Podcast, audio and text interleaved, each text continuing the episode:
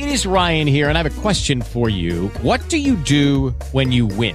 Like, are you a fist pumper? A woohooer, a hand clapper, a high fiver. I kind of like the high five, but if you want to hone in on those winning moves, check out Chumba Casino. At ChumbaCasino.com, choose from hundreds of social casino style games for your chance to redeem serious cash prizes. There are new game releases weekly, plus free daily bonuses. So don't wait. Start having the most fun ever at ChumbaCasino.com. No purchase necessary. Group. Void were prohibited by law. See terms and conditions. 18 plus. Lucky Land Casino asking people what's the weirdest place you've gotten lucky? Lucky? In line at the deli, I guess? Aha, in my dentist's office. More than once, actually. Do I have to say? Yes, you do. In the car before my kids' PTA meeting. Really? Yes. Excuse me, what's the weirdest place you've gotten lucky? I never win and tell. Well, there you have it. You can get lucky anywhere playing at LuckyLandSlots.com. Play for free right now. Are you feeling lucky? No purchase necessary. Void where prohibited by law. 18 plus. Terms and conditions apply. See website for details. नमस्कार स्वागत है आपका आप सुन रहे हैं Jansatta podcast और मनोरंजन की दुनिया में क्या चल रहा है जानते हैं इस बुलेटिन में टीवी एक्टर विवियन डी सेना को लेकर चौंकाने वाली खबर सामने आई है। विवियन ने हाल ही में एक इंटरव्यू में खुलासा किया है कि उन्होंने साल 2019 में इस्लाम कबूल कर लिया है और उन्होंने शादी कर ली है और उनकी एक चार महीने की बेटी भी है। हाल ही में विवियन डिसेना को लेकर खबर सामने आई थी कि उन्होंने मिस्र की एक पूर्व पत्रकार नोरान एली से सगाई कर ली है। तब से एक्टर ने इस मामले में चुप्पी साधी थी। हालाँकि पहली बार उन्होंने अपने रिश्ते के बारे में खुलकर बात की। और ये भी खुलासा किया कि उनकी एक चार महीने की बेटी भी है। मधुबाला अभिनेता ने यह भी साझा किया कि वो 2019 से इस्लाम का पालन कर रहे हैं।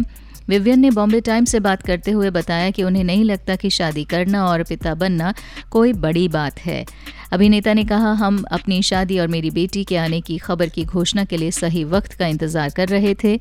मैंने करीब एक साल पहले मिस्र में एक अतरंग समारोह में नौरान के साथ शादी की थी। पिता बनना एक सपने के सच होने जैसा और सबसे अद्भुत एहसास है।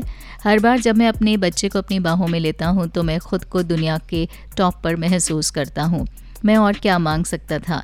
हमने अपनी बेटी का नाम लियान विवियन डिसेना रखा है। एक्ट्रेस प्रियंका चोपड़ा, जोनास और उनके पति निक जोनास ने शादी के तीन साल बाद जनवरी 2022 में बेटी मालती मैरी का वेलकम किया।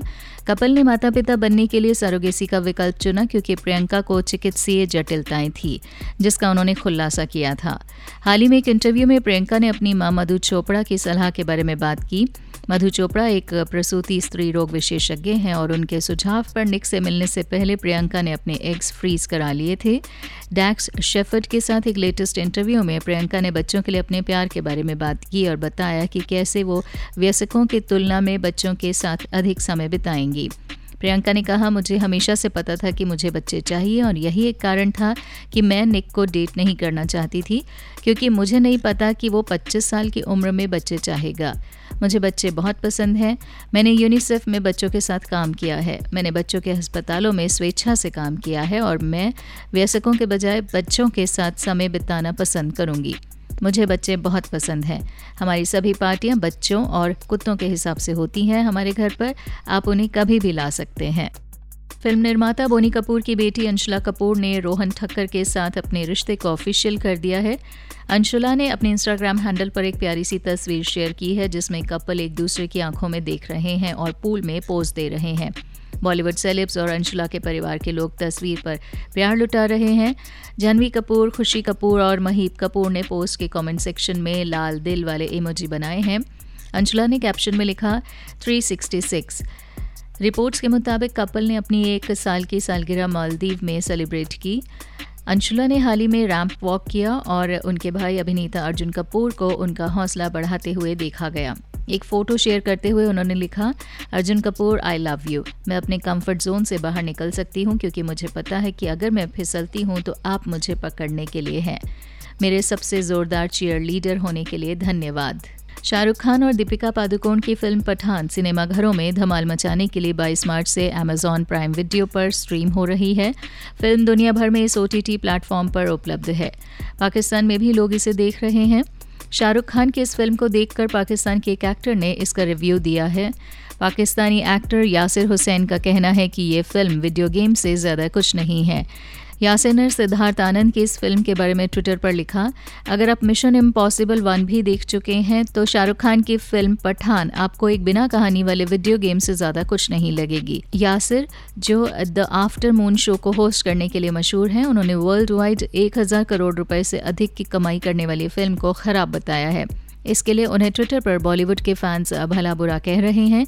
वहीं कुछ लोगों ने अपने मन की बात को खुलकर रखने के लिए उनकी तारीफ़ की है। परिणीति चोपड़ा और आप नेता राघव चड्ढा संग शादी कर ली है। ये खबर सोशल मीडिया पर आप नेता संजीव अरोड़ा के ट्वीट के बाद फैली है, जिसमें उन्होंने परिणीति और राघव को बधाई दी है। उन्होंने ट्विटर पर लिखा है, मैं राघव चड्ढा और परिणीति चोपड़ा को हृदय से बधाई देता हूँ। उनके साथ को खूब सारा प्यार मिले। मेरी शुभकामनाएँ। इस ट्वीट पर तमाम लोगों ने सवाल किए हैं कि क्या दोनों ने शादी कर ली है।